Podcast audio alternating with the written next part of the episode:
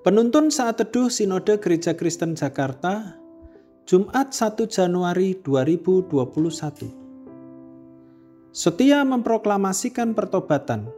Terambil dari Lukas pasal 3 ayat 1 sampai ayat yang ke-9. Yohanes Pembaptis dalam tahun ke-15 dari pemerintahan Kaisar Tiberius, ketika Pontius Pilatus menjadi wali negeri Yudea, dan Herodes raja wilayah Galilea, Filipus saudaranya raja wilayah Iturea dan Trakonitis, dan Lisanias raja wilayah Abilene. Pada waktu Hanas dan Kayafas menjadi imam besar, datanglah firman Allah kepada Yohanes anak Zakaria di padang gurun. Maka datanglah Yohanes ke seluruh daerah Yordan dan menyerukan, "Bertobatlah, dan berilah dirimu dibaptis dan Allah akan mengampuni dosamu. Seperti ada tertulis dalam kitab nubuat-nubuat Yesaya. Ada suara yang berseru-seru di padang gurun. Persiapkanlah jalan untuk Tuhan. Luruskanlah jalan baginya. Setiap lembah akan ditimbun.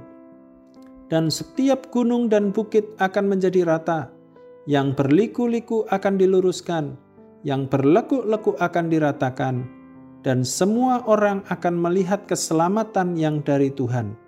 Lalu ia berkata kepada orang banyak yang datang kepadanya untuk dibaptis, katanya, "Hai kamu keturunan ular beludak, siapakah yang mengatakan kepada kamu supaya melarikan diri dari murka yang akan datang? Jadi hasilkanlah buah-buah yang sesuai dengan pertobatan, dan janganlah berpikir dalam hatimu, Abraham adalah bapak kami. Karena aku berkata kepadamu, Allah dapat menjadikan anak-anak bagi Abraham dari batu-batu ini. Kapak sudah tersedia pada akar pohon, dan setiap pohon yang tidak menghasilkan buah yang baik akan ditebang dan dibuang ke dalam api. Croix de Guerre adalah medali yang dianugerahkan pemerintah Prancis kepada prajurit yang melakukan tindakan kepahlawanan di pertempuran pada masa Perang Dunia Pertama, Kedua, dan dalam konflik lainnya. Tetapi pemerintah Prancis juga pernah menganugerahkan Croix de Guerre kepada seekor burung merpati yang berjasa pada masa Perang Dunia Pertama.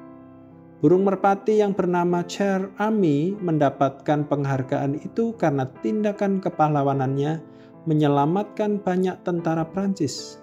Di mana ketika Cher Ami sedang terbang untuk menyampaikan pesan, dadanya tertembak dan kakinya nyaris putus.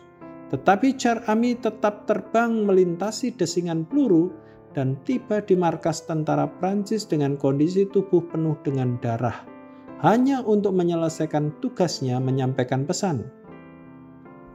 Empat Injil dalam Alkitab menyaksikan tentang kesetiaan Yohanes Pembaptis dalam memproklamasikan berita pertobatan kepada orang-orang Israel. Lukas menyebutkan pelayanan keliling Yohanes di wilayah di sekitar Sungai Yordan, sedangkan Matius menyebutkan di padang belantara Yudea. Matius pasal 3 ayat yang pertama. Hal yang menjadi ciri pelayanan Yohanes Pembaptis dalam benak orang sejamannya adalah baptisan. Dan yang menandai pembaptisan secara khusus adalah pertobatan yang menghasilkan pengampunan dosa.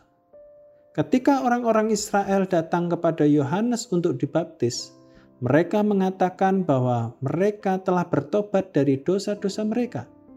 Injil Lukas tidak banyak berbicara tentang pembaptisan Yohanes, tetapi justru yang ditekankan adalah bagaimana kesetiaan Yohanes dalam berkhotbah tentang pertobatan. Tugas memproklamasikan pertobatan untuk pembebasan dosa, Lukas 3 ayat yang ketiga, tetap penting di sepanjang Injil Lukas sampai kisah para rasul, bahkan pada masa gereja sekarang ini.